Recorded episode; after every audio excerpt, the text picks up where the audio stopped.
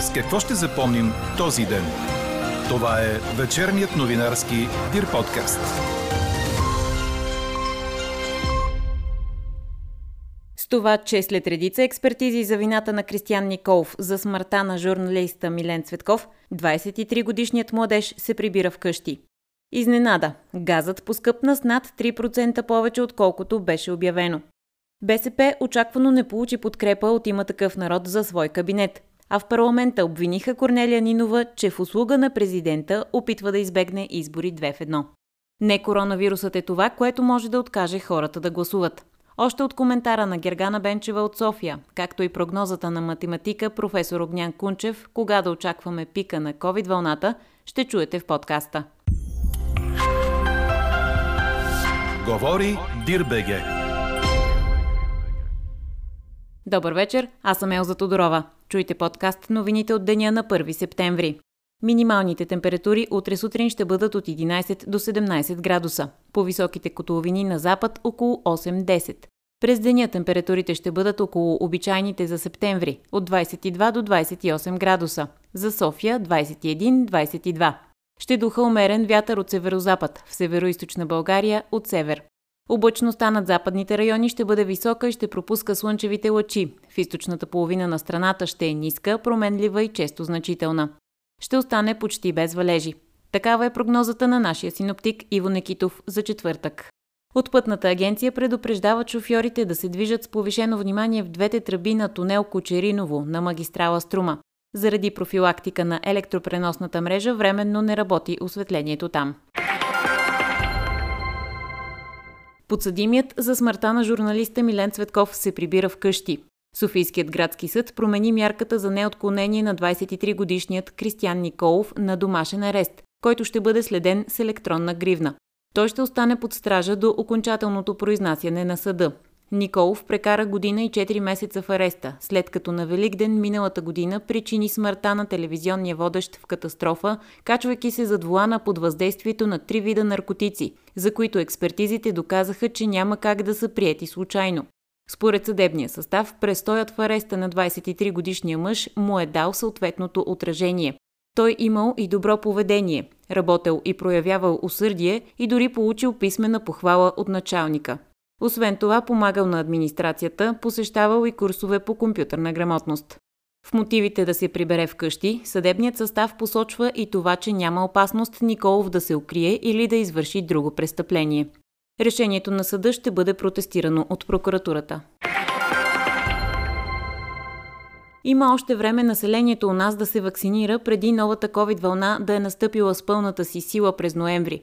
Затова призова пред Дирбеге математикът професор Огнян Кунчев от Института по математика и информатика при Българската академия на науките. Той е съгласен с мнението на професор Тодор Кантарджиев, който коментира пред Дир подкаст вчера, че стоте златни дни на спокойствие от коронавируса през лятото са изпуснати като възможност за иммунизация. Абсолютно съм съгласен с професор Кантарджиев. Значи това беше повече от златна възможност. Хората по света драпат да имат вакцини, както виждате, от такива държави, които не са в Европейския съюз, а ние тук изпускаме не златна платина на възможност. Все пак септември, октомври месец са си месеци, когато могат да бъдат използвани, докато не дойде. Това е голямо нещо, което може да се стовари ноември месец. Целият коментар на професор Огнян Кунчев ще чуете в края на подкаста, заедно с резултата от днешната ни анкета. Може ли четвъртата COVID вълна да ви откаже да гласувате на есен? И още нещо по темата COVID. Търговище навлезе в критичната тъмно-червена зона, след като за последните дни заразените с коронавирус са 503 на 100 000 души, сочат данните на Националния център по заразни и паразитни болести. За последното денонощие в страната отново има повече от 2000 новозаразени. Покачва се и процентът положителни проби спрямо изследваните. Вече са 7,7%. В болница са над 3700 пациенти, починали са 56-ма. Природният газ да поскъпне с повече от 20 на 100 от днес, реши Комисията за енергийно и водно регулиране – тя одобри цена от 69 лева и 40 стотинки за мегаватт час, внесена тази сутрин от Булгар Газ. Това е с над 3% повече, отколкото газовата компания предлагаше преди – 67 лева, отбелязва 24 часа. От комисията уточняват, че решението е в съответствие с условията на договора между Българ Газ и Газпром Експорт, с условията по договора с азербайджанската компания и споразуменията към него. Какво не се случи днес? Има такъв народ не застана зад БСП в опитите и да състави кабинет с третия мандат. От партията на Слави Трифонов все пак се отзоваха на поканата на левицата за разговор, но само за да потвърдят позицията, изразена още през уикенда от техния лидер. Сега ще повторя това, което ние говорим от първите дни на създаването на този парламент. Ние заявихме, че има такъв народ, поема отговорността, ще предложи кабинет. И ако не бъде подкрепен от партиите на те наречените партии на протеста, ние няма да подкрепяме следващи мандати и според нас ще се отиде на пресрочни избори.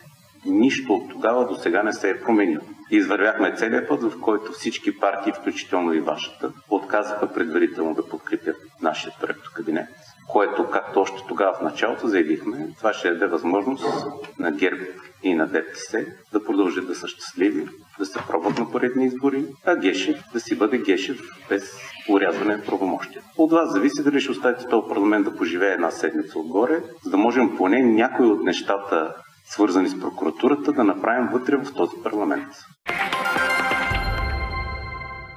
14 ноември ще бъде записаната дата в предложението кога да бъдат президентските избори, което депутатите ще гласуват утре. Ако то се приеме, евентуален балтаж може да се проведе на 21 ноември, когато по Конституция е последният срок за избиране на президент. Предложението на ГЕРБ и БСП изборите да са на 7 ноември не бе прието на днешния председателски съвет. Иначе в парламента лидерът на БСП Корнелия Нинова отнесе критики заради предложението си бюджетната комисия да заседава извънредно в събота, за да приеме бюджетите на здравната каса, държавното обществено осигуряване и консолидираната рамка, след което да се приеме бюджетът още на извънредно заседание на 7 септември. Предложението й беше отхвърлено. Според Изправи се БГ Ние идваме и ГЕРБ, с това Нинова изпълнява телефонни поръчки от президента Румен Радев, а бързането според тях не било заради бюджета, а за уреждане на удобна дата за изборите, така че да не са две в едно. И още нещо от парламента. Депутатите приеха на първо четене Бюрото за защита на свидетели да премине от главния прокурор към Министерството на правосъдието. Мотивът е, че бюрото изпълнява сходни дейности по охрана и предотвратяване на престъпления, а тъй като има и полицейски функции, е необходим контрол от Народното събрание. А Министерският съвет днес реши добавката от 50 лева да бъде изплатена на пенсионерите и през месец септември. Към момента не се налага включването на въоръжените сили в охраната на границата. Такова решение не е взето, но ще бъде, ако обстановката го налага. Това заяви премиерът Стефан Янев в парламента по време на изслушването си за риска от мигрантския натиск. Вътрешният министр Бойко Рашков потвърди, че за сега гранична полиция се справя с задачата да не допуска нелегални мигранти. А военният министр Георги Панайотов обяви, че за да бъде финансирано евентуалното изпращане на военни по границата, армията се нуждае от допълнителни средства. Необходимите финансови средства за участието на средно 600 военнослужащи на месец и необходимата техника за усилване охраната на държавната граница с продължителност до края на годината възлиза на 9 милиона 606 хиляди лева. Министерството на отбраната не разполага с тези средства. На изслушване в парламента беше и външният министр Светлан Стоев, който пък обяви, че страната ни е успяла да евакуира 27 български граждани от Афганистан до момента.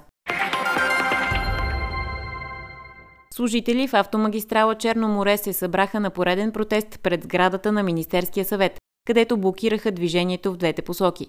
Те искат да получат възнагражденията си в размер на близо 37 милиона лева за ремонта на магистрала Тракия в участъка между Черпан и Стара Загора.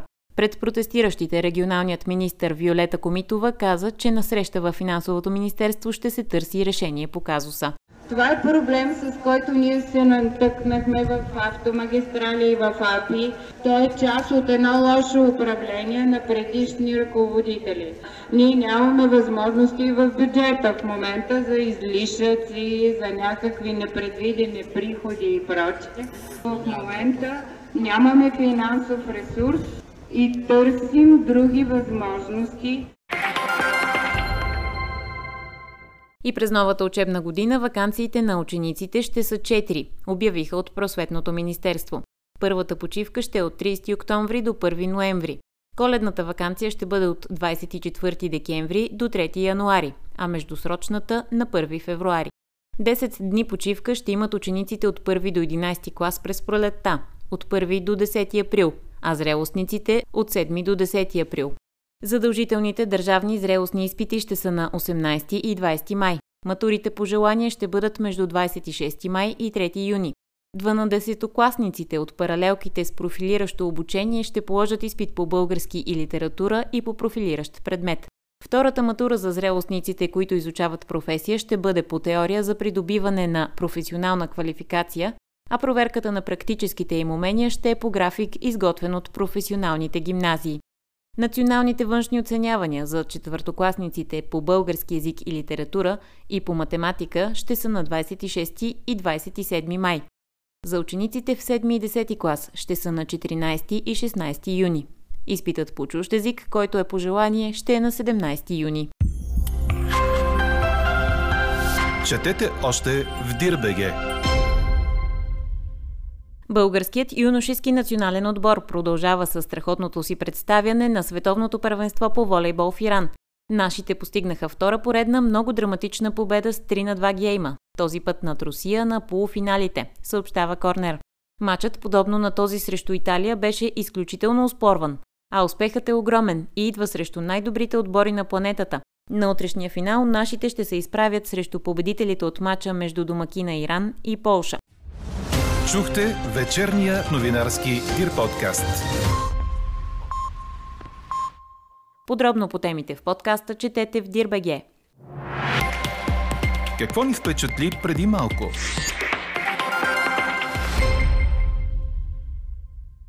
Инспектори от регионалната здравна инспекция в София изненадващо влязоха на проверка в Народното събрание.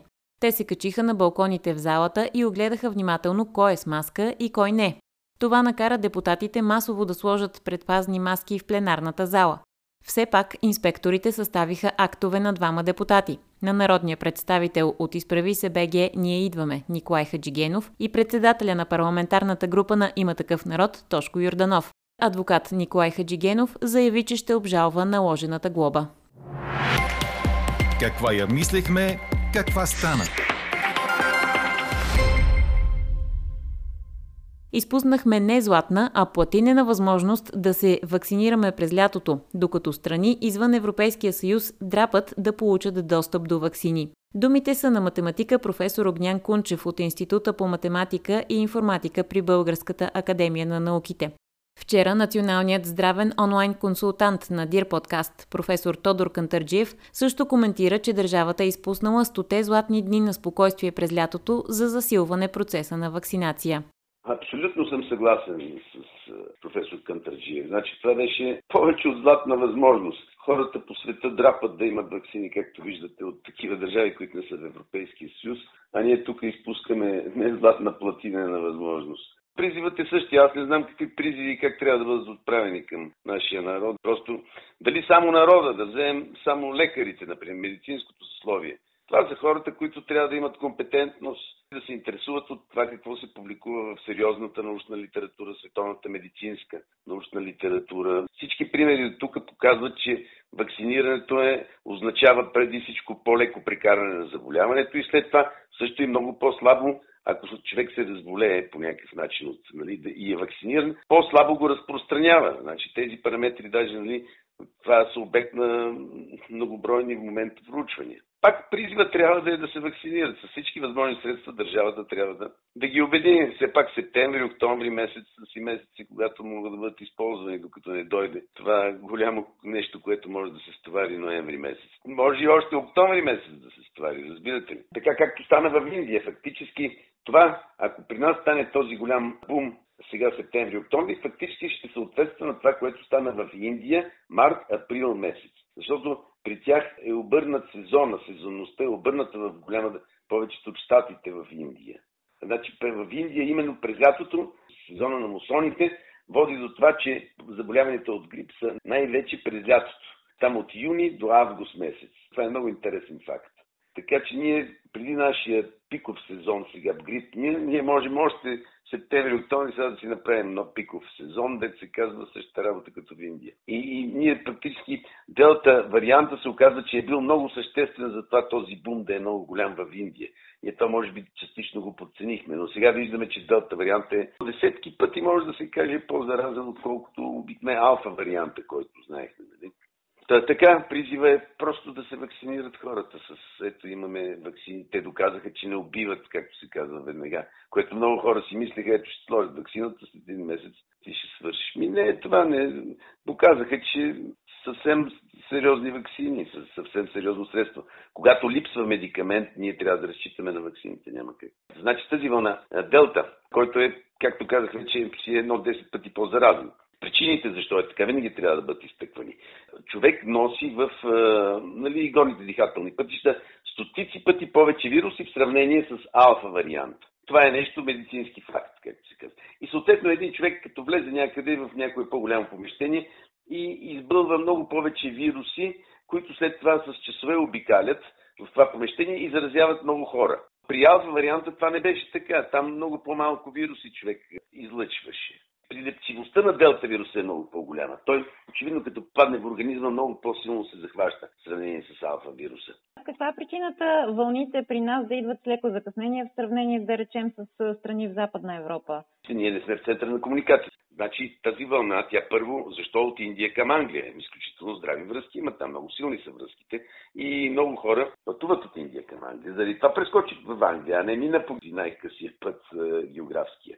Така, от Англия се разпространи към Германия. Значи това са силните връзки между тези държави. Съответно и от Германия дойде тук при нас и от Англия, защото нали, има много българи, които работят в Англия и в Германия. Заради това при нас тази вълна дойде по-късно. Това мисля, че е много логично обяснение. Така и след това, виждате, ние имаме много английски туристи, от Германия туристи, нали, държави с висок процент на коронавируса, където те имаха 90% вече, мисля, че юни-юли месец.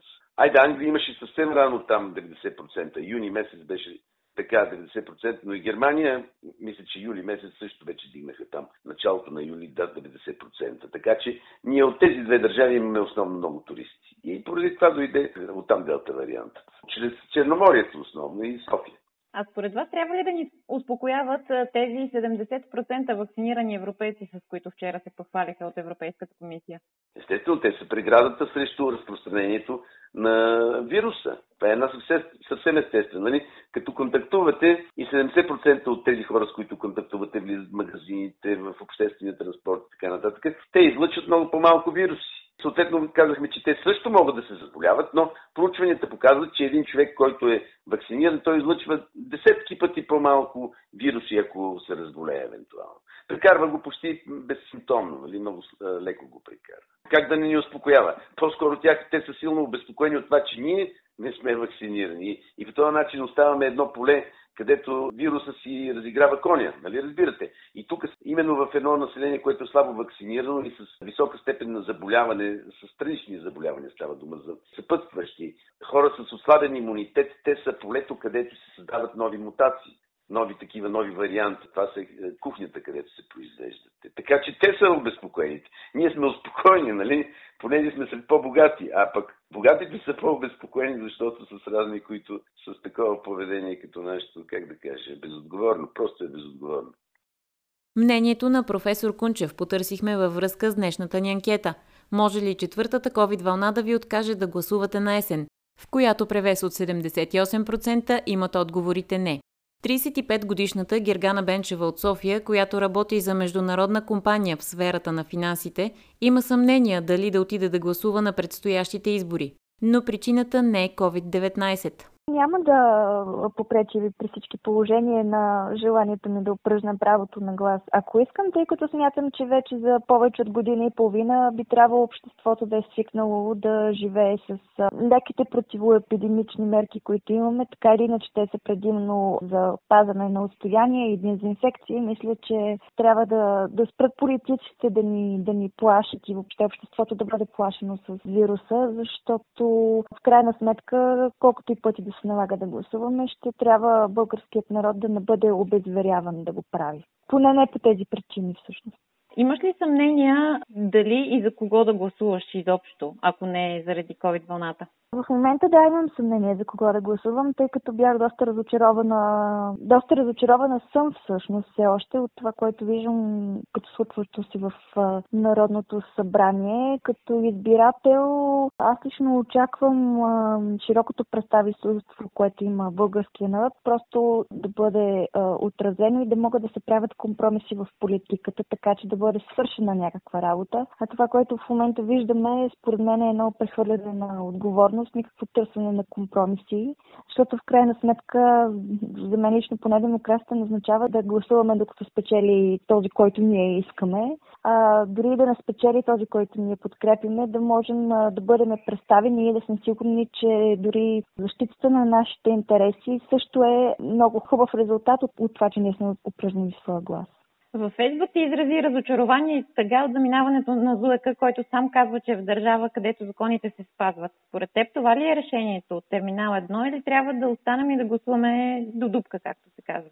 За съжаление, все повече хора наистина виждат терминал едно като изход. Няма да крия, че също такива мисли са минавали през главата ми. Дори ако всъщност ако не беше COVID вълната и това, че като цяло държавите, да речеме, не е добре се гледат вече на, на хората, които искат да иммигрират, тъй като липсват мерки за местното население. Не ми се иска да смятам, че това е изхода, но, но истината е, че изборите за дупка също според мен не са изход, защото когато се случва едно и също нещо, ако го повториш 10 пъти, това не е решение.